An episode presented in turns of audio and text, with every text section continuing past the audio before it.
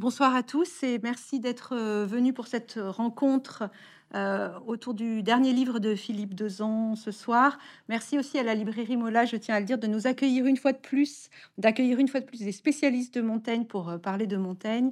Il y a aujourd'hui toute une série de rencontres filmées que l'on peut retrouver et qui retracent toute une histoire récente de, de la critique sur Montaigne. Et c'est extrêmement agréable d'avoir ce lieu pour venir parler de, notre auteur. Alors ce soir, euh, nous recevons Philippe Dezan, qui était là il n'y a pas si longtemps pour les mélanges qui lui ont été offerts, et qui revient ce soir pour son dernier livre consacré à, Montaigne. Je rappelle rapidement hein, que Philippe Dezan est, est professeur à l'université de Chicago, qu'il a consacré pas tout à fait toute sa vie de chercheur, mais l'essentiel mhm. à Montaigne. On lui doit de très nombreux ouvrages, je ne vais pas tous les citer, il y en a quelques-uns qui, qui, sont sur les présentoirs, mais en particulier le dictionnaire de Montaigne, souvent réédité, voilà, qui reste un, outil euh, qui est un outil très utile. Montaigne politique, euh, une enquête sur les portraits de Montaigne aussi, euh, très originale. Et puis ce soir, donc, cette dernière monographie sur la modernité de Montaigne alors cette question de la modernité de Montaigne, euh, c'est évidemment le cœur du sujet avant d'entrer dans le, dans le détail du, euh, du livre. Euh, c'est un, un titre évidemment qui à la fois paraît évident, puisque la question de la modernité s'impose à tous les lecteurs et qui en même temps soulève quand même un problème de fond, qui est ce qu'on entend par le mot modernité et la manière dont on lit les, les classiques. dès l'introduction, tu, tu, dis bien qu'il y a plusieurs sens à ce terme de modernité. Euh, la modernité, c'est au sens commun finalement ce que chacun trouve dans Montaigne et plus généralement dans les classiques, euh, et qu'on y apporte une sorte de modernité projetée, mais qui est plus une actualité qu'une une modernité.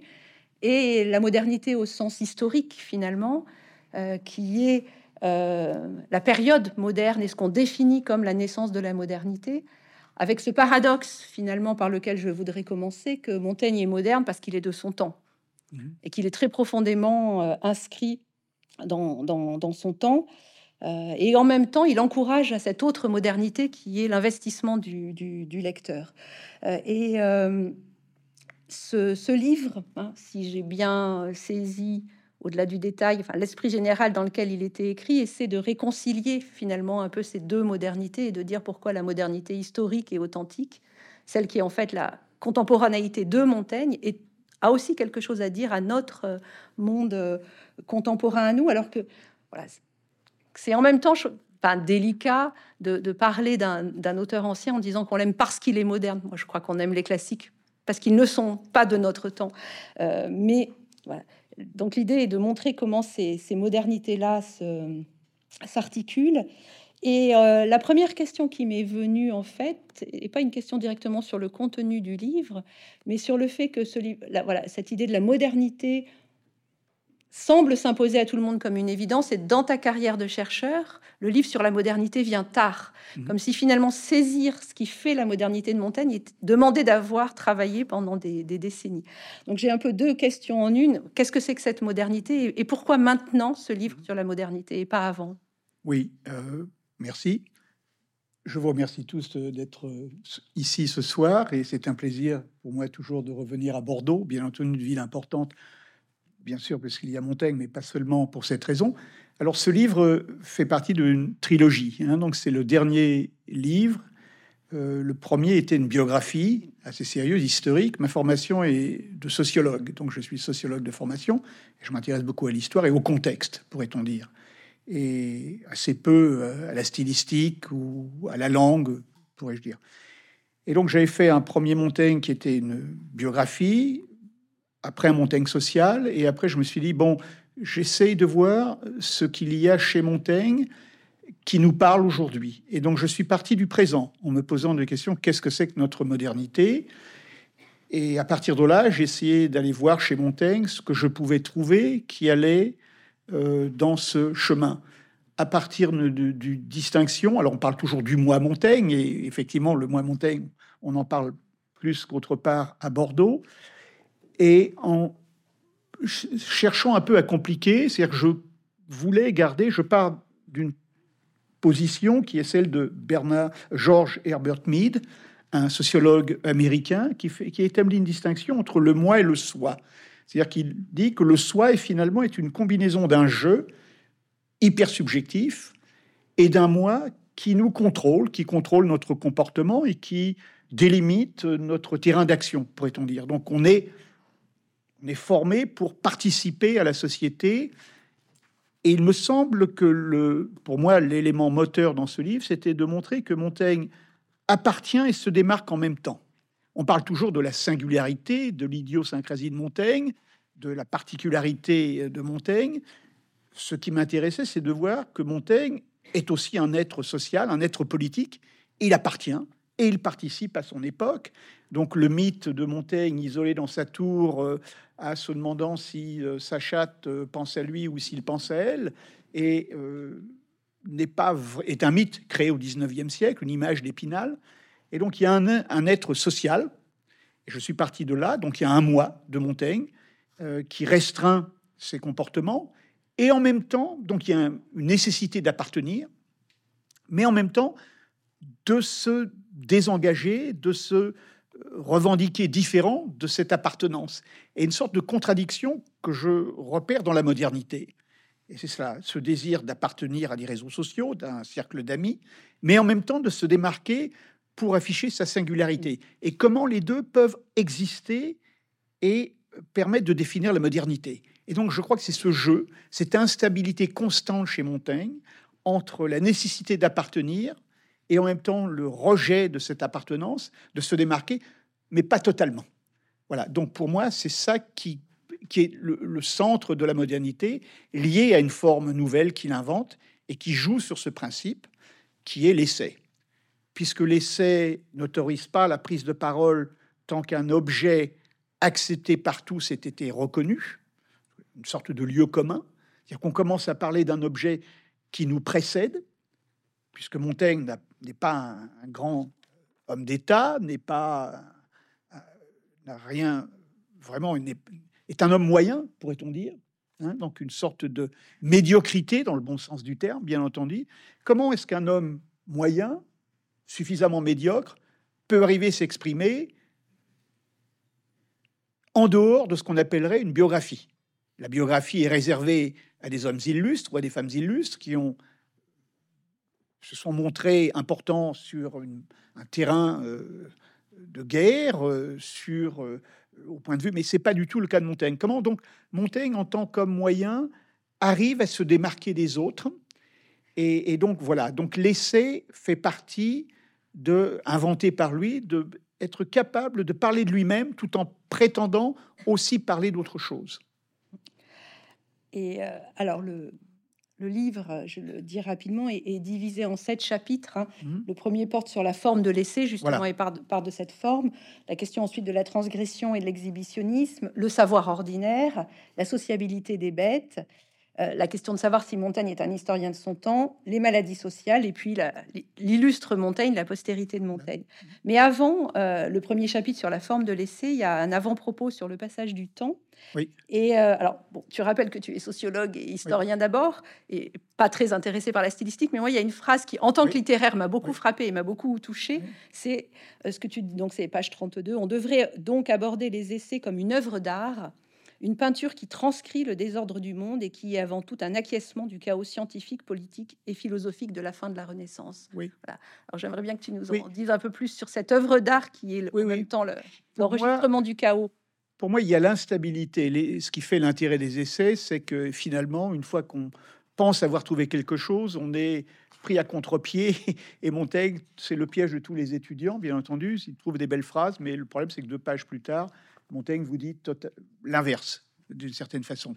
Et donc il y a une sorte d'instabilité euh, dans les essais qui euh, fragmente, c'est une machine à fragmenter, et une sorte de fragmentation de la connaissance qui fait partie de la modernité pour moi. C'est-à-dire que Montaigne euh, ne présente jamais un savoir bien encadré, et il me fait penser un peu à cette image, puisqu'on parle maintenant d'art d'un certain côté, à cette image du, du baroque où effectivement euh, il y a une sorte de décentrement. Et Montaigne, au début de l'amitié, explique très bien qu'il a un peintre chez lui et qu'il a vu la technique du peintre qui consistait à avoir un centre au tableau et à vider ce centre et à créer des grotesques autour. Et donc il y a une sorte de décentrement avec une euh, autorité qui est donnée au lecteur. C'est-à-dire que le lecteur va pouvoir décider par lui-même, sans la contrainte, de, ce qui est important dans ce livre. Et donc il y a une participation active qui fait partie de la modernité, me semble-t-il. Euh, donc c'est plus la perspective, avec l'obligation, le regard doit se diriger vers le lieu décidé par l'artiste, mais maintenant, non, il n'y a plus de lieu privilégié et, tout est à la disposition du lecteur, d'une sorte de, euh, d'autorité qui est construite autour du, lecteur, qui forme une partie intégrante de cette modernité dans le domaine de l'art aussi. C'est pour ça que je crois que oui, c'est une forme d'art d'un certain côté, mais déstabilisée et toujours euh, euh, en mouvement, pourrait-on dire. Donc la notion de mouvement, on le sait, est très importante dans les essais. Comment donner du mouvement à un texte? Comment donner un mouvement aux objets et aux choses euh, dont parle Montaigne?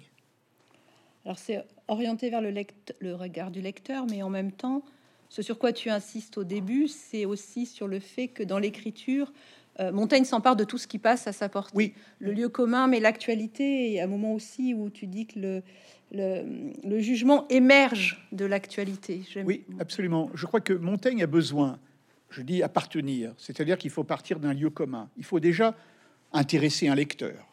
C'est-à-dire qu'on ne peut pas venir de nulle part, et euh, donc il y a un point de référence obligatoire, mais Montaigne va s'amuser à abandonner ce point de référence pour y revenir de temps en temps. Donc vous retrouvez des expressions dans les essais, revenons à nos coches, revenons à notre histoire, donc c'est un peu l'idée que on parle d'un objet dont le lecteur a la connaissance, il partage sans expertise pour autant de cet objet. C'est pour ça que c'est un lieu commun, très souvent, hein, qui ne nécessite aucune connaissance particulière.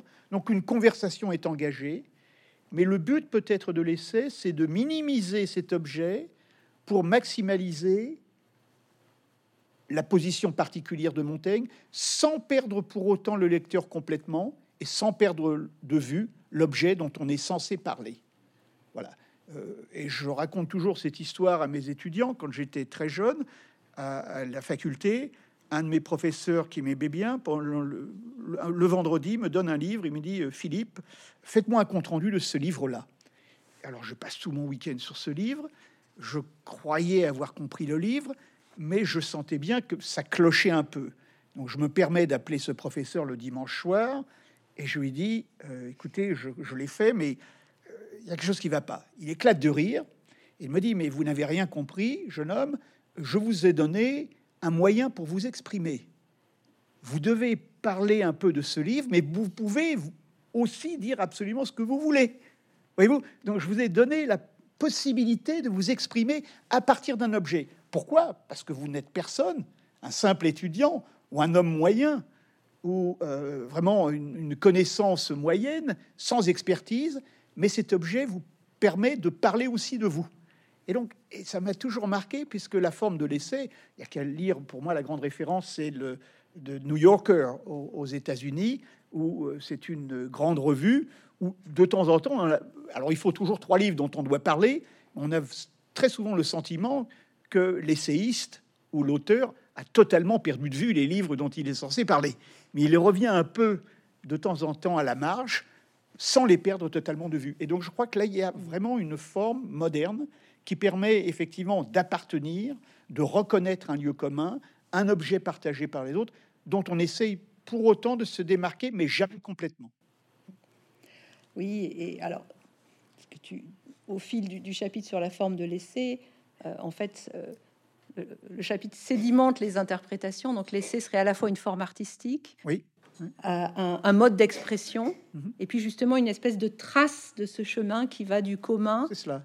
Au, particulier.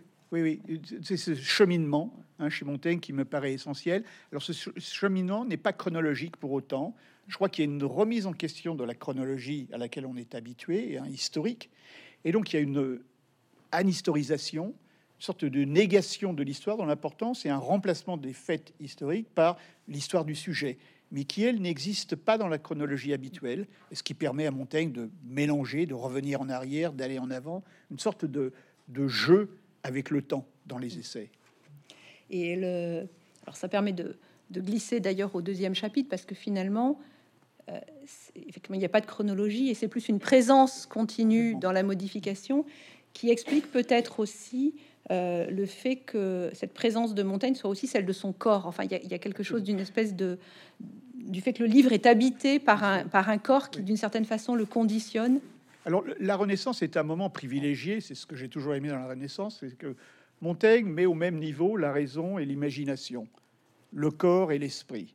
C'est-à-dire que le corps peut influencer l'esprit et vice-versa. Donc, il n'y a pas de distinction, c'est un moment pré-cartésien, hein, donc il n'y a pas de séparation. Et chez Montaigne, la présence du cœur est déterminante. C'est-à-dire que c'est un peu, on doit passer par le corps pour avoir l'expérience des choses et du monde, idéalement. Euh, et donc la présence du corps, est, et ça me rappelle, alors je pars de ce tableau euh, qui est euh, un tableau extraordinaire, qui est tout à fait contemporain de, de Montaigne dans, dans, ce chapitre. Si vous le connaissez, c'est dommage, on ne puisse pas le, le projeter ici. c'est le chapitre sur effectivement l'exhibitionnisme et la monstruosité. Il est page 80, le tableau. il est page 80, oui. Et donc c'est euh, le fameux combat de Carnaval et de Carême euh, par Bruegel l'Ancien. Alors c'est une scène, si vous vous rappelez, où on voit au premier, soi-disant, le combat entre Carnaval et Carême, les protestants et les catholiques. Mais en fait, le tableau est beaucoup plus compliqué que ça. C'est-à-dire que personne ne s'intéresse à cette scène. Les gens vivent dans leur bulle, pourrait-on dire. Et donc vous avez ici sur une place publique une sorte de sociabilité obligatoire, et donc d'appartenance à la ville, mais en même temps, tout, les êtres sont des êtres singuliers qui vivent leur petite histoire dans une sorte de vie privée euh, qui existe au milieu d'une place publique. Ça m'a toujours paru assez alors, puisque Montaigne euh, se fait une place privée très souvent dans des lieux communs, dans des espaces publics. Et donc comment concevoir le privé dans le public?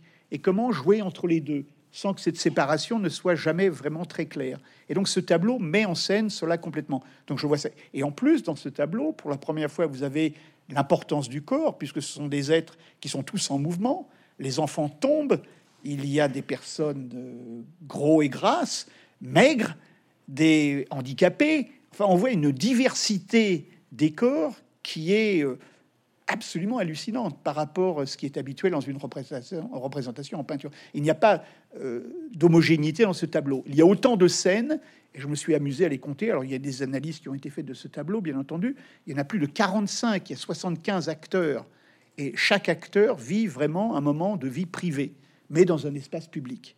Et ça, c'est vraiment Montaigne, me semble-t-il. Oui, et alors dans ce chapitre qui s'appelle Transgression et exhibitionnisme, justement, euh, tu montres que le, le, soi de Montaigne se nourrit de cette question à la fois de la ressemblance et de la différence. Alors, dans, cet ensemble, justement, évidemment, il y a la question des cannibales, mhm. qui se place la question de l'absolue euh, altérité que, que, représentent les cannibales et qui sont en même temps une sorte de miroir.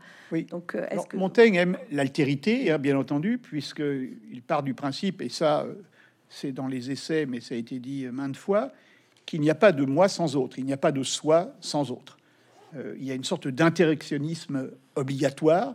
La formation du moi était dépendante des relations à autrui. Ce qui intéresse Montaigne, c'est ce que j'appelle euh, l'autre extrême. Que ce soit, alors il y a deux autres extrêmes, pourrait-on dire pour Montaigne, privilégié, l'image du cannibale, l'Indien du Nouveau Monde, bien entendu, ils sont nus. Rappelez cette référence euh, dans l'introduction des essais. La nudité fascine Montaigne. Hein. comment on peut dévoiler, effectivement, euh, déshabiller Aristote, déshabiller le savoir, et puis les animaux. Et les deux discours se rejoignent d'ailleurs chez les conquistadors, puisque les Indiens sont considérés comme des animaux eux-mêmes. Et donc cette altérité extrême permet à Montaigne de comprendre les extrêmes. Montaigne joue sans cesse une sorte d'aller-retour entre les extrêmes. Lui-même est un être qui privilégie la modération. C'est un homme du centre, d'un point de vue politique, ce qu'on appellerait un centriste aujourd'hui, peut-être. Donc il est, mais il connaît le chemin à faire vers les extrêmes. Il vit aussi dans un monde d'extrêmes au moment des guerres de religion, bien entendu, que ce soit les catholiques ou les protestants.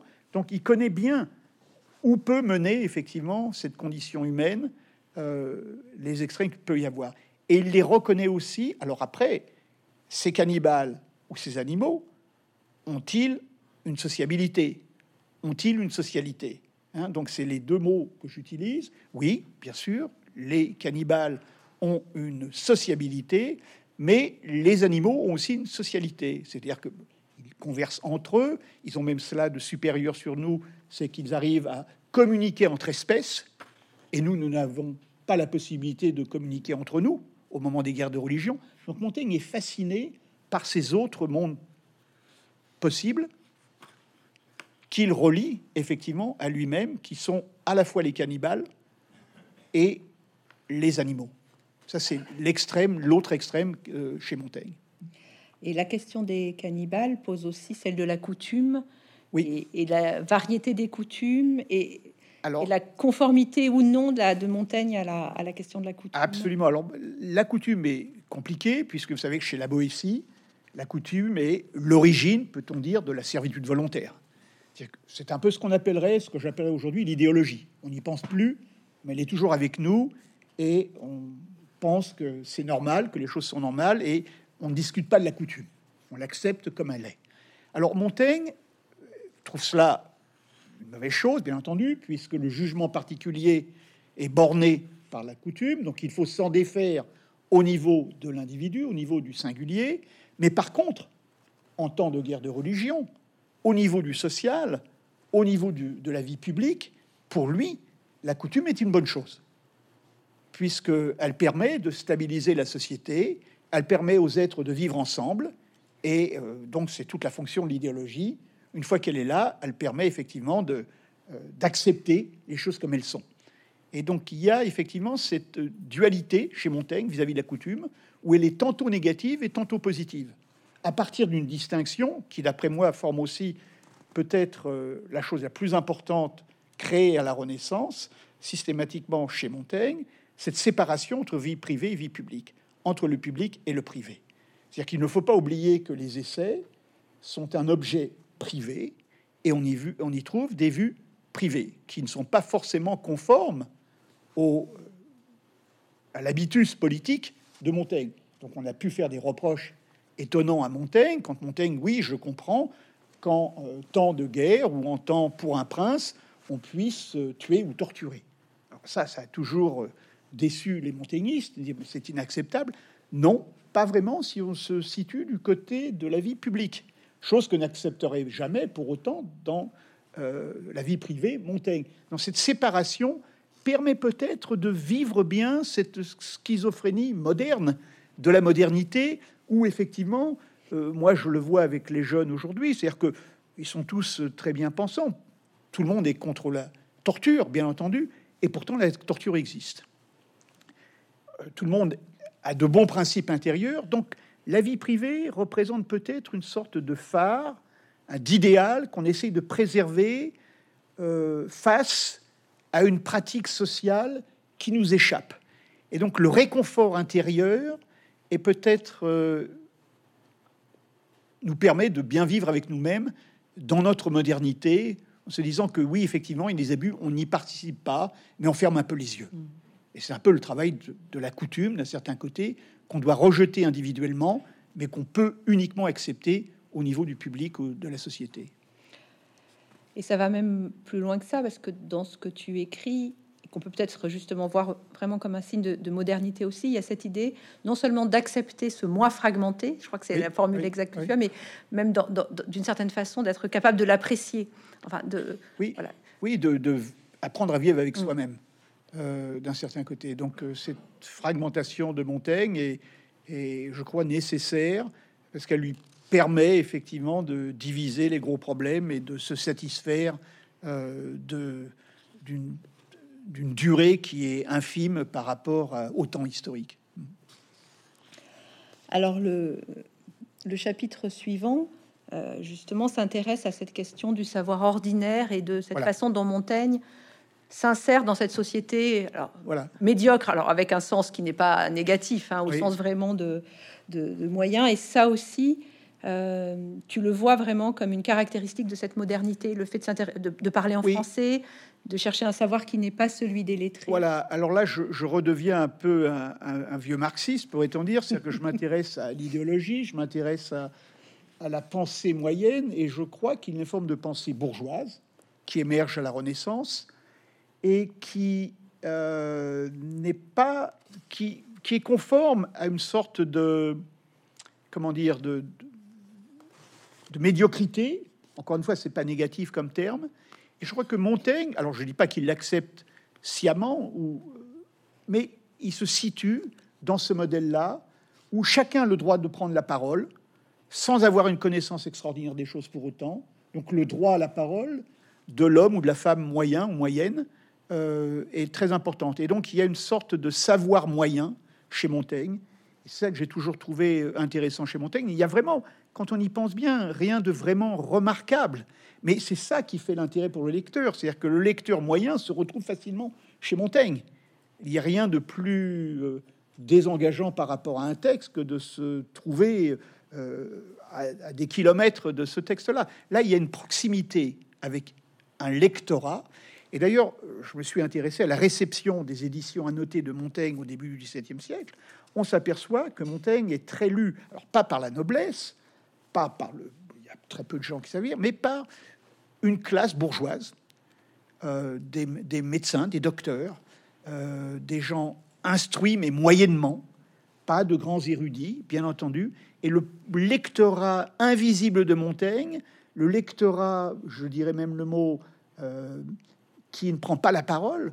Donc silencieux de Montaigne, c'est cette force tranquille qui avance, cette mentalité bourgeoise où on trouve une sorte de fascination pour cet être comme les autres qui puisse s'exprimer sur tout sujet, parce qu'il n'y a pas de limite. L'expertise euh, ne fait pas partie euh, de la prise du discours, donc on ne prend pas, il ne prend pas la parole sur une position en tant qu'expert, mais un peu sur tout être capable de parler de tout, mais relativement bien, et d'avoir une opinion sur tout.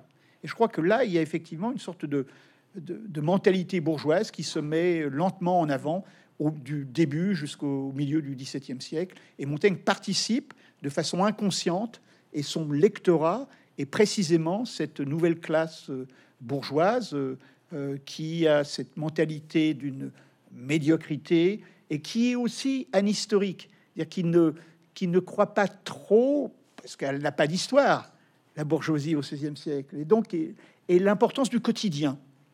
Euh, le quotidien est une vie, le quotidien est l'histoire, et donc d'où l'importance chez Montaigne du quotidien et d'être capable de juger au quotidien sans euh, prendre autorité sur des jugements précédents. Ce que je trouve intéressant dans cette façon de d'expliquer cette cette façon que Montaigne a de, se regarder par rapport à ce contexte, dans ce que tu appelles la, bourgeoisie, enfin qui correspond aussi finalement à la noblesse de, de robe, qui oui, suppose la noblesse des filles, etc. C'est que souvent on a crédité Montaigne, enfin on a cru que Montaigne sur ces points-là était une sorte de précurseur ou de devancier, alors que je pense que, et en te lisant ça, ça me confirmait, c'est un des points par lesquels il est très précisément de son époque et justement il correspond à cette modernité au sens historique de la première modernité parce qu'il appartient à ce milieu qui s'intéresse effectivement à une culture moyenne, qui est celui des vulgarisateurs, qui viennent de son même milieu. Les, les parle enfin, moi, j'ai toujours été étonné de voir que c'est les parlementaires qui vulgarisent la connaissance. Et ça me fait penser aussi à cette distinction qu'il y a entre euh, les les savants qui sont du côté de la théorie et ceux qui sont du côté de la pratique, enfin, là, ce rapprochement qu'on peut faire entre ce Montaigne qui se peint tout nu et le, fait qu'au même, enfin, un peu avant lui, je pense qu'il s'en est inspiré, euh, émerge aussi l'idée de s'intéresser à la nature pour ses singularités et pas comme science, et de faire droit aussi aux témoignages euh, des marins, des paysans, d'absorber leur langue. Et ça, ça me semble un point par lequel, justement, contrairement à ce qu'on a pensé, Montaigne n'est pas en avance, mais vraiment et l'expression d'un mouvement de fond qui, apparaît à partir peut-être de 1550 par là. Absolument, moi je pense aussi, hein, c'est pour ça je suis toujours fasciné par la réception de Montaigne. Montaigne est connu au XVIe siècle. Il n'est pas énormément lu. Faut pas, c'est pas vraiment euh, un succès de librairie. C'est loin de là. Il est connu de l'intelligentsia. Il est connu de gens euh, qui sont euh, érudits. Alors il est un peu moqué aussi parce que tout le monde, ils comprennent tous qu'il n'est pas à leur niveau, mais ils sont assez fascinés en même temps à sa capacité de pouvoir parler de tout et relativement bien, d'avoir être capable. Et d'un certain côté, ça me rappelle, et j'en parle, la définition de l'intellectuel donnée par Jean-Paul Sartre. Euh, Jean-Paul Sartre euh, donnait cette définition, il disait, l'expert, c'est quelqu'un qui parle de ce qu'il connaît. Un intellectuel est quelqu'un qui parle de tout et précisément de ce qu'il ne connaît pas. Et c'est un peu Montaigne. Et on peut voir d'un certain côté chez Montaigne la naissance de l'intellectuel moderne, la, capacité de pouvoir parler de tout sans être expert de quoi que ce soit, mais avec une certaine confiance et, cette prise de confiance de l'individu en lui-même me semble aussi une, sorte des forces d'une mentalité bourgeoise qui émerge. Et quand je dis bourgeois, je parle du XVIe siècle, hein, avec l'émergence d'un groupe qui s'appelle la bourgeoisie, donc bien avant Marx. Marx a teinté un peu le concept bien après au XIXe siècle, mais qui est un monde issu de marchands qui sont enrichis, qui ont acheté très souvent des charges de parlementaires, c'est le cas à Bordeaux, c'est le cas de la famille de Montaigne, bien entendu, et qui euh, ont eu des occupations euh, en tant que fonctionnaires de l'État, avec une éducation qui n'est pas la meilleure, mais de bons collèges. C'est le rôle des collèges au XVIe siècle. Et ils ont donc une capacité à avoir une, ce qu'on appellerait une, euh, vous savez, une, une culture générale l'expression d'une culture générale. Et Montaigne, c'est une, première, une des premières représentations, me semble-t-il, de la culture générale une petite connaissance sur tout. Donc il n'y a pas de trou, mais il n'y a pas d'expertise pour autant. En même temps, il y a quand même quelque chose de singulier qui est le fait que se contente pas de parler de tout, il pèse.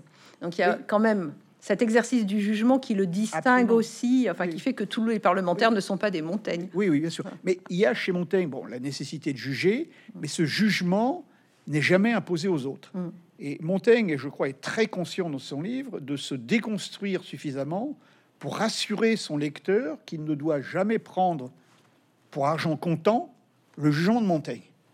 Le jugement est recréé à chaque fois qu'il y a une lecture. Il y a une sorte Montaigne engage suffisamment, ça j'en suis persuadé, le lecteur pour lui présenter effectivement ce jeu auquel il doit se livrer. Et c'est ce que Montaigne appelle un lecteur suffisant. Et pour moi, le lecteur suffisant, c'est celui qui a cette connaissance générale et capable de juger par lui-même sans recevoir de façon didactique le jugement de Montaigne. Donc on, on passe à l'essai, on n'est plus à la glose, on n'est plus au commentaire, à la meilleure explication d'un texte qui serait figé. Ici, au contraire, c'est ce qui compte, c'est le décor externe et c'est plus le centre. Et c'est l'idée finalement donc que le jugement n'est pas, enfin parce que le terme est ambigu, le jugement comme geste, mais pas le jugement comme prononcé. Exactement. C'est vraiment le jugement, euh, le fait qu'il assume aussi ses contradictions et qu'il puisse revenir, enfin, non pas revenir en arrière, mais dire autre chose. C'est ce que j'appelle un jugement sans conséquence, un jugement sans, euh, sans peine, pourrait-on dire, hein, de la part d'un parlementaire. Hein, donc euh, un jugement sans peine, c'est-à-dire que un jugement qui ne porte à aucune conséquence euh, ce qui est contraire à la notion de jugement. Le terme est un terme euh, légal, bien entendu. Il y a toujours des conséquences à un jugement. Là, non, pas chez Montaigne. Oui, et c'est finalement c'est l'image de la balance hein, qui s'impose. Oui, la, pesée euh, permanente, c'est une autre illustration que sur laquelle je joue ici. Hein. Bon, ça, ça a été étudié. L'exagium chez Montaigne est, très important, mais pour Montaigne, c'est le moment effectivement où la balance trouve un certain équilibre qui va être rompu, bien entendu, mais auquel on doit tendre. Donc c'est un mouvement vers cet équilibre qui est, un, qui est impossible, en fait, euh, puisque la balance va, euh, il est, il est euh, infime. C'est un moment qui ne dure pas longtemps, celui de, la, balance parfaite. Et ce qui, ce qui est constitutif aussi de, de son rapport au savoir, de son écriture, et, que tu analyses comme un élément de sa modernité, c'est le fait que le savoir, euh, ce savoir commun et ordinaire, s'institutionnalise dans les bibliothèques privées. Et ça aussi, c'est quelque chose de nouveau qu'a permis l'imprimer finalement, puisque sans, sans imprimer, il n'y a pas de bibliothèque. Euh, oui, oui. Commune.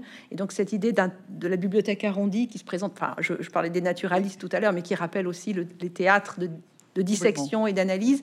Et ça me fait penser que, parce que dans cette image du nu, on la rapporte toujours au cannibale et, pas à la question de la dissection et de, l'anatomie. Oui, l'importance de la bibliothèque est essentielle chez Montaigne. Enfin, c'est un lieu de connaissance, bien entendu, mais c'est un lieu très éclectique.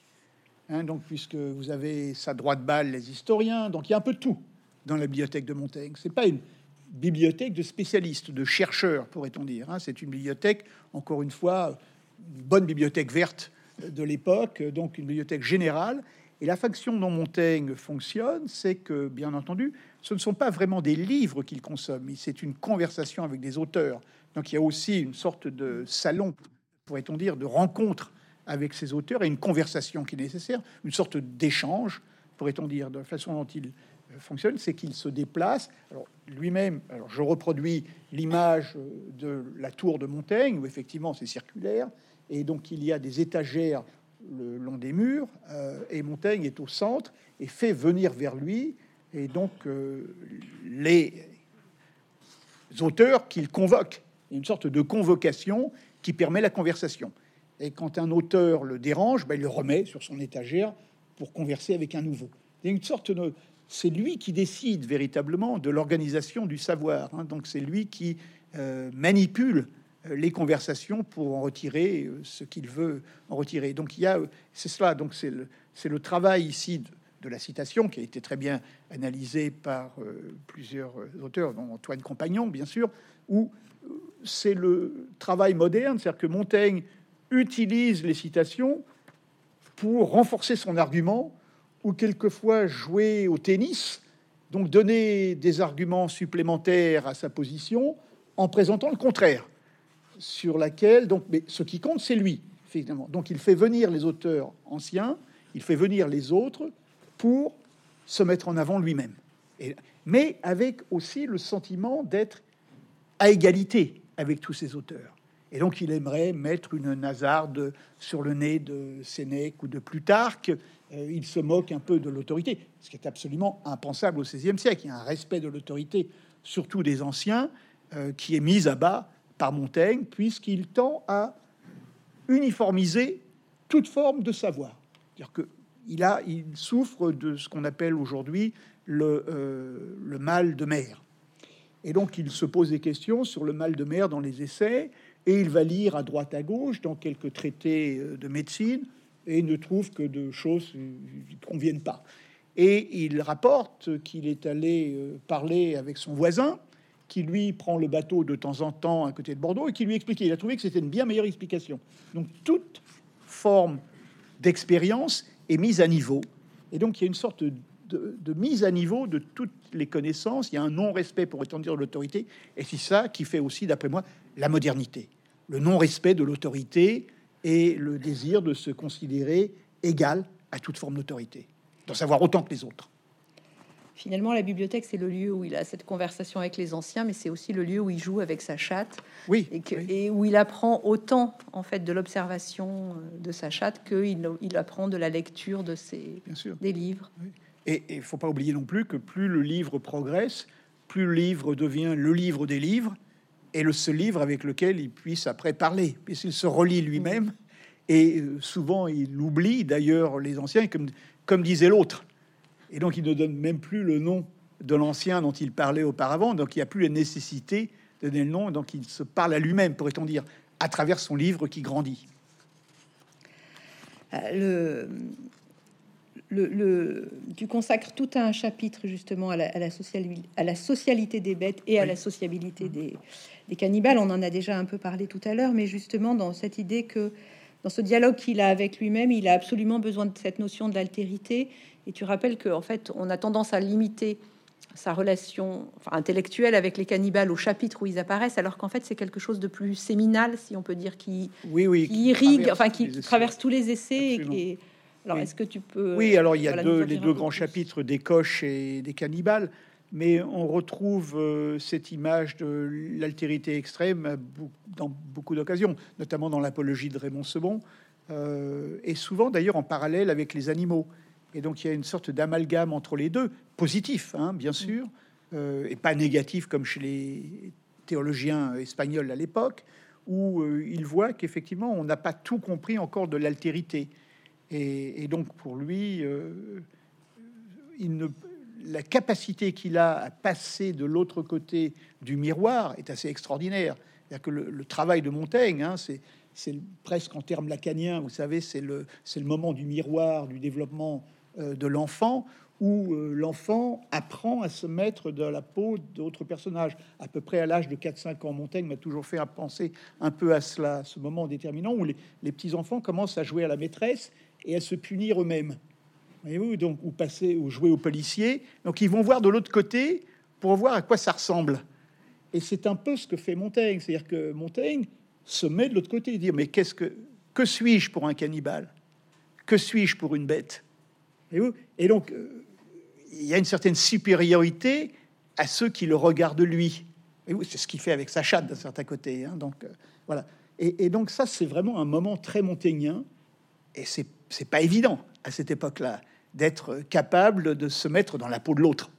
Voyez-vous Et cette capacité nouvelle de privilégier la différence. Alors là, on arrive bientôt à Foucault hein, par rapport à la similarité. Montaigne est un des grands penseurs de la modernité qui valorise la différence au détriment de la similarité. Et ça, c'est, je trouve, essentiel chez Montaigne. Montaigne est toujours passionné par la différence et la similarité, la similarité l'intéresse très peu. En même temps, euh, ce que tu montres dans ce chapitre, c'est que ce passage ou ce détour par l'animal et le cannibale lui permet de se penser lui-même, enfin, mais aussi de penser justement la société et les rapports sociaux. Euh, euh, à partir du modèle des bêtes ou de celui des cannibales, il y a toute une réflexion sur la différence entre l'amitié, le compagnonnage, le service, les offices. Mhm. Donc c'est pas simplement un laboratoire de dans lequel il se, enfin un miroir dans lequel il se regarde soi-même et un laboratoire pour se penser soi. Mais enfin c'est aussi quand même un outil. Oui, oui. Et parce qu'il applique à, une, lecture plus générale. Oui, la, vie en société, il est totalement conscient, euh, suppose des contraintes qu'on doit accepter. Alors, c'est bien avant Rousseau, bien entendu, mais il y a cela chez Montaigne. Hein. Donc, Montaigne ne peut pas se défaire de cela. On ne peut pas agir comme on veut. On est dépendant, encore une fois, appartenir. C'est un système de contraintes. Et donc, le compagnonnage ou le fait d'appartenir à une société ou à un groupe de parlementaires, et Montaigne le vit pleinement, euh, est une série de contraintes qu'on doit respecter. Alors, on doit essayer de s'en défaire dans la mesure des choses mais pas jamais complètement. Sinon, on n'est plus en société. Et je crois qu'il y a cette euh, conception très forte chez Montaigne, c'est qu'on doit respecter. C'est pourquoi je pense qu'il y a effectivement un Montaigne public et un Montaigne privé, et on ne peut pas souvent réconcilier les deux. Il faut bien le dire. Ce sont deux schémas différents, ce sont deux systèmes de pensée relativement différents. Montaigne a eu l'expérience de la vie publique, et Montaigne a l'expérience du privé, et les deux ce ne se rejoignent pas si souvent que cela. On doit accepter cette dichotomie et, faire avec, pourrait-on dire.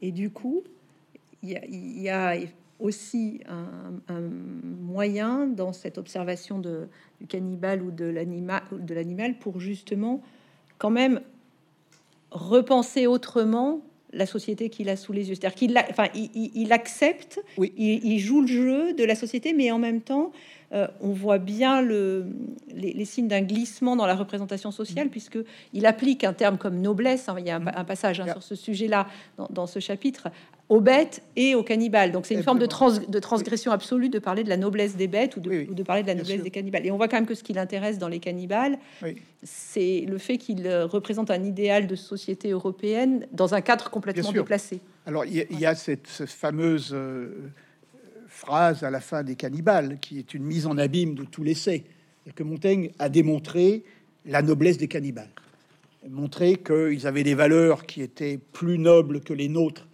au XVIe siècle, à la fin du XVIe siècle, et que la vraie noblesse euh, se définissait par cette mentalité qui idéalise un peu. C'est l'idée du bon sauvage aussi. Il faut pas non plus exagérer. Montaigne a tendance à idéaliser un peu aussi cette, relation du cannibale qui vit parfaitement en harmonie avec, avec la nature. C'est pas totalement vrai pour autant.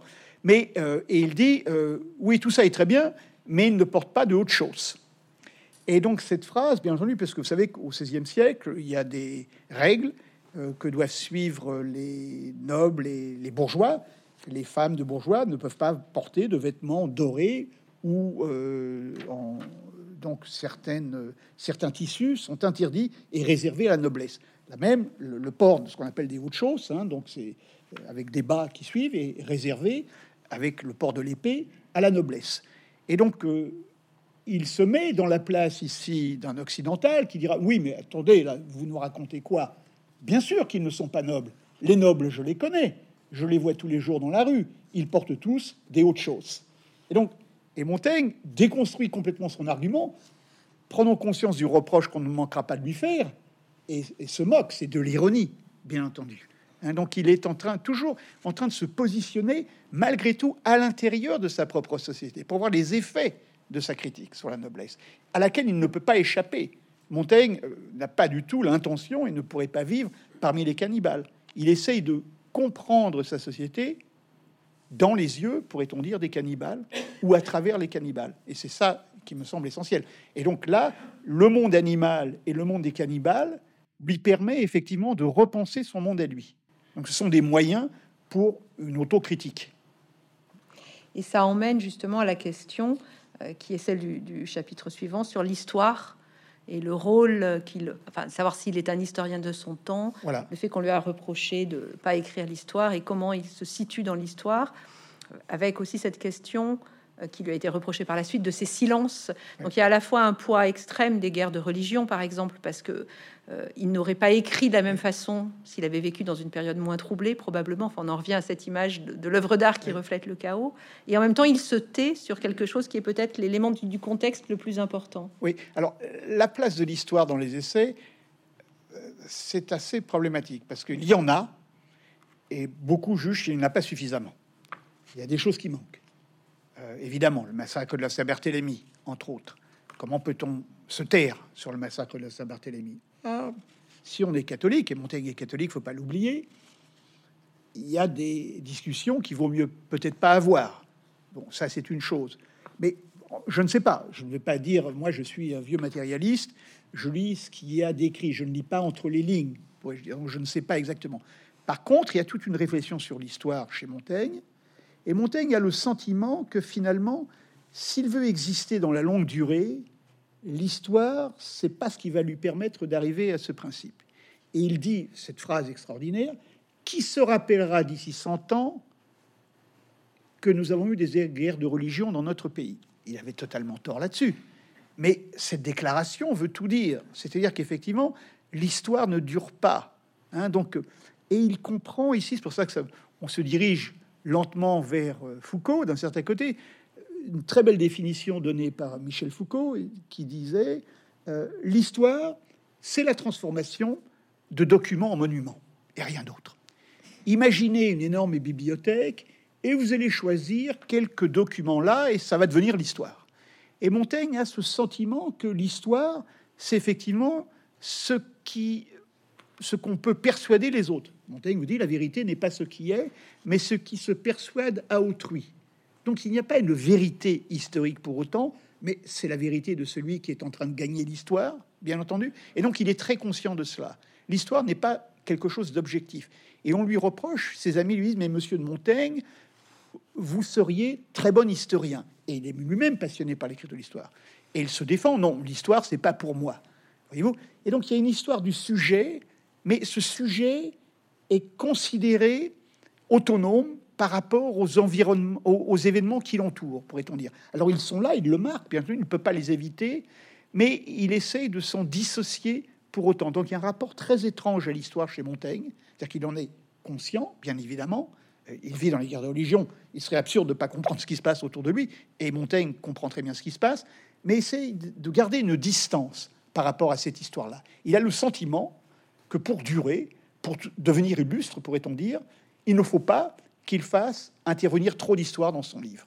Et je crois que là-dessus, il ne s'est franchement pas trompé. C'est-à-dire que si son livre était rempli euh, d'histoire, l'intérêt serait très différent pour Montaigne aujourd'hui, me semble-t-il. En même temps, il y a une sorte de, paradoxe parce qu'il dit qu'il se garde de l'histoire parce que finalement, le, voilà, l'histoire ne, durera pas. Mais il dit la même chose de lui-même quand il dit j'écris mon livre à peu d'hommes et, et, à peu d'années. euh, il y a une forme de, enfin, alors de fausse modestie pour dire voilà, parce que la phrase de Foucault là pour le coup, enfin, c'est lui qui l'érige en monument. donc, euh, tout en prétendant hein, que voilà que on l'oubliera tout aussi vite qu'on oublie l'histoire, il construit quand même un, une forme de monument à, sa gloire. Oui, oui, moi je, je, suis persuadé, oui, je suis totalement d'accord. Montaigne était conscient euh, de ce qu'il était en train de construire. Mm. Alors, le, il joue sans cesse sur cette idée. D'ailleurs, il y a une déclaration de Marie de Gournay. Euh, Marie de Gournay a dit apparemment à Montaigne, quand, après 1588, après qu'il ait été embastillé à Paris, il va se reposer au château de Gournay. Et là, elle rapporte une conversation dans sa préface de 1595. Elle dit Mon père, mon père d'Alliance, parce qu'elle l'appelait mon père d'Alliance, euh, pensait que les, les gens venaient le voir de toute l'Europe et donc, il était assez fier de cela. Et elle lui dit, elle se moque de lui, elle lui dit non, ils viennent voir un monstre. Ils viennent voir euh, ce qu'on ferait, vous savez, aujourd'hui, dans ça n'existe plus, mais la femme à barbe ou l'homme fil de fer. C'est-à-dire va voir quelqu'un qui est lui-même un être extrême, et, on va voir cela simplement par curiosité. Et donc Montaigne a créé une sorte de renommée de curiosité. C'est sa différence qui l'a fait euh, connaître et qui le rend euh, célèbre encore aujourd'hui. Je crois que c'est ça. Et donc cette image-là, euh, il en est conscient, et Marie de Gournay l'avait bien compris quand je lui ai fait remarquer, vous savez, ils viennent pas voir quelqu'un, ils viennent voir ce freak show, on appelle ça en anglais d'un certain côté. Hein, donc. Oui, donc on peut quand même avoir cette idée que dans ce, rapport à l'histoire, enfin sa façon d'écarter l'histoire, il est très conscient qu'il est nourri par l'histoire quotidienne et, et, que c'est profondément un homme de son temps.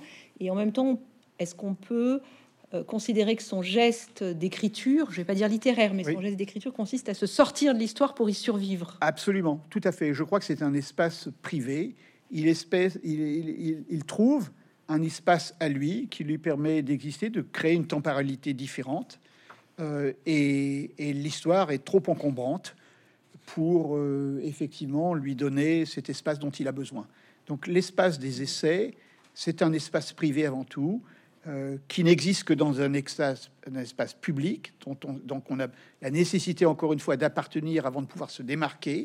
Donc Montaigne appartient toujours pour essayer de se démarquer, et les essais, c'est un peu la tentative de se démarquer sans complètement se couper, devenir Robinson Crusoe d'un certain côté, de cette sociabilité euh, pleinement acceptée de sa part. Hein, parce que Montaigne, encore une fois, est un être sociable, est un, est un être politique, et euh, qui magouille comme beaucoup d'autres hommes politiques de son époque, et, il n'est pas très différent en ce sens. Donc il y a un aspect commun, mais avec une entreprise qui tend à vouloir se démarquer dans son livre des essais. Et puis, si s'extrait de l'histoire d'une certaine façon, il y a quand même euh, une dimension de réflexion euh, critique, voire satirique sur la société de son temps qui est très importante. Donc c'est aussi un moyen par lequel euh, oui, alors il revient, enfin pas à l'histoire chronologique, mais quand même à une forme de présence de l'actualité. Et, moi, je, bon, comme je, je m'intéresse beaucoup à l'histoire de la médecine, je suis très sensible à ce que tu as fait de de, du, langage de la médecine comme instrument d'analyse, enfin la manière dont il utilise vraiment les connaissances médicales de son temps comme un moyen pour euh, penser. C'est pas un hasard si ce sont ces métaphores-là qu'on a gardées le corps politique, euh, les régimes, la corruption. Oui. Oui, alors moi, ce qui m'a toujours fasciné, effectivement, alors Montaigne n'aime pas trop la médecine, mais il a pas mal lu. Et donc, il a de bonnes connaissances médicales. Il est assez critique des médecins et on comprend pourquoi, parce que la médecine au XVIe siècle c'est franchement, euh, bon, euh, un peu n'importe quoi. Mais ce qu'il arrive à faire, c'est de considérer, utiliser une des métaphores nouvelles, hein, qui est la naissance du corps politique, l'État en tant que corps.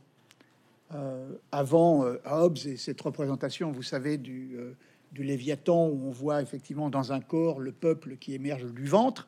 Et donc il y a toute une série de métaphores chez Montaigne qui consiste à comprendre l'État et le politique, donc à partir euh, d'un aspect naturel de la maladie, de la corruption, euh, même de ce qu'on appelle des, euh, vous savez, les, les, maladies du, temps, ce qu'il appelle les maladies du temps. Hein. donc les, guerres de religion sont une maladie pour lui, par exemple. Donc cette nécessité d'associer ça à euh, l'état malade de l'État et on peut euh, se trouver en meilleure santé. Donc on accompagne effectivement en convalescence permanence l'État euh, français au XVIe siècle.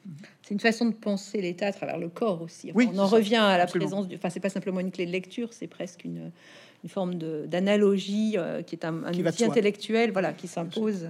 Oui. qui s'impose. Ça ça conduit, pour revenir finalement sur la question de départ de qu'est-ce que c'est que la, qu'est-ce que la modernité et quelle est la différence entre la modernité qu'on projette, l'actualité de Montaigne et puis sa, modernité à lui. Euh, tu termines justement par un chapitre sur la réception de Montaigne qui montre finalement que on n'a, il n'a peut-être jamais été lu non. exactement pour ce qu'il avait écrit. Enfin, on en revient à cette question du suffisant lecteur, mais du coup, ça pose quand même la question aussi du fait que peut-être Montaigne est un des auteurs qui a subi le plus de distorsions, ou qui a eu le plus d'histoires successives. Et on, en fait quand même, en tant qu'auteur moderne, euh, au sens de la rupture avec le Moyen Âge, un, auteur du, du, mois, enfin qui met le sujet en avant, qui s'examine, etc. Et, donc un auteur de la franchise. Hein, du, et finalement, on, on l'a, c'est, peut-être l'auteur qui a été le, le, plus mal, enfin pas mal compris, c'est pas ce que je veux dire, mais le plus facilement tordu, le plus récupéré, malgré, malgré cette apparente franchise. Oui, le, moi, ce que j'appelle, sans mâcher les mots, le plus récupéré. Chaque époque a récupéré Montaigne à sa façon. Donc il y a une fascination pour Montaigne, mais il faut un peu voir aussi, et c'est peut-être euh, la monnaie de sa pièce, lui rendre la monnaie de sa pièce. Dans les essais, il y a un peu de tout. Donc on y trouve toujours euh, son approche, qu'on valorise plus que les autres passages. Et donc, c'est un texte qui est tellement tentaculaire qu'il est toujours possible de, de le récupérer d'une façon ou d'une autre. Je pense par exemple au XVIIe siècle. Bon, alors il y a l'effet, la mode est passée, euh, Malherbe, euh, Balzac pense que franchement, euh, c'est plein de contradictions, on comprend rien du tout à ce texte-là qui est dans un charabia absolu, et donc c'est impardonnable. Et puis tout d'un coup, on commence à dire oui, mais attention, non, il y a vraiment des. Ça devient presque un moraliste, Montaigne, à la fin du XVIIe siècle. Et puis tout d'un coup, on s'aperçoit que finalement, il ne donne le nom de Jésus-Christ que quelques fois. On se dit, mais c'est pas possible, ça va un peu trop loin, donc on le met à l'index, à la fin du XVIIe siècle. Et il n'est plus publié en France durant tout le XVIIIe siècle. Alors, il est publié en Angleterre. Alors, c'est vraiment absolument euh, étonnant. Et il y a une réception protestante très importante de Montaigne. Alors, lui, dit sans cesse qu'il est catholique. Euh, donc, vous voyez, c'est assez compliqué. Donc, on le récupère. Simon Goulard fait une édition de Montaigne euh, à Genève en 1595, deux, trois ans après la mort de Montaigne. Donc, il y a des, réceptions qui vont vraiment dans tous les sens. Et il y a effectivement cette capacité. Après la Révolution française, on enlève le collier de l'ordre de Saint-Michel, on lui met un chapeau et puis une peau d'ours, et Montaigne devient un, grand voyageur puisqu'on a découvert entre-temps le journal de voyage, on dit ça c'est très bien, Montaigne sur les routes de l'Europe, et euh, on peut faire un Montaigne européen. Donc il y a cette capacité à le récupérer à chaque fois, et au 19e, 20e siècle, pareil, donc il y a des lectures très différentes. Euh, après, on en fera un athée. Euh, je me rappelle l'édition Néjon. Néjon, on trouve, c'est extraordinaire, c'est le premier athée de la littérature française. Montaigne n'est pas athée, bien évidemment, au 16e siècle, peu gens sont athées de toute façon. Donc, c'est ça qui est fascinant chez Montaigne, mais ça marche quand même. Donc, on peut faire une petite histoire. Je m'étais amusé il y a quelques années, petite histoire de la réception de Montaigne. on s'aperçoit que mais ça va dans tous les sens véritablement. Et il y a très peu d'auteurs qui ont cette capacité à être adaptés à leur époque. Et aujourd'hui, peut-être cette euh, postmodernité, on voit chez Montaigne. J'ai une collègue anglaise qui a fait un livre extraordinaire sur Montaigne, où elle voit Montaigne en tant que l'inventeur de Twitter. Euh, et c'est pas totalement idiot non plus. Pas. Et on peut voir ou, l'équivalent d'un blog. Vous donc Montaigne parle à chaque fois de façon où il se retourne probablement dans sa tombe, assez surprenante, mais il y a toujours un peu de vérité chez Montaigne. Et alors du coup, paradoxalement, et ça va nous permettre d'arriver à Foucault, parce qu'il est l'heure euh, de mhm. s'arrêter, mais paradoxalement, en fait, on s'aperçoit qu'alors que Montaigne a été récupéré, enfin en tout cas utilisé ou instrumentalisé à chaque époque dans un sens différent finalement au, mépris de ce portrait de lui-même, puisqu'on en fait autre chose que lui. On ne s'en est pas servi pour définir exactement ce que pouvait être la modernité. C'est-à-dire mm. qu'on a projeté une modernité euh, inventée. Et ce que tu montres à la fin, en revenant sur donc le célèbre chapitre de Michel Foucault au début des mots et des choses, où mm. il définit une renaissance, enfin qui, bon, je, pense aussi que c'est une renaissance totalement fantasmée qui ne lui sert qu'à inventer une coupure épistémologique mm. avec le 17e. Justement, il ne parle pas de Montaigne, et donc tu finis le livre en relisant. Euh, la manière dont Foucault, finalement, lui, a, enfin, a fondé une certaine notion de la modernité en montrant qu'on peut la corriger complètement avec, euh, avec la lecture de Montaigne. Oui, oui, tout à fait.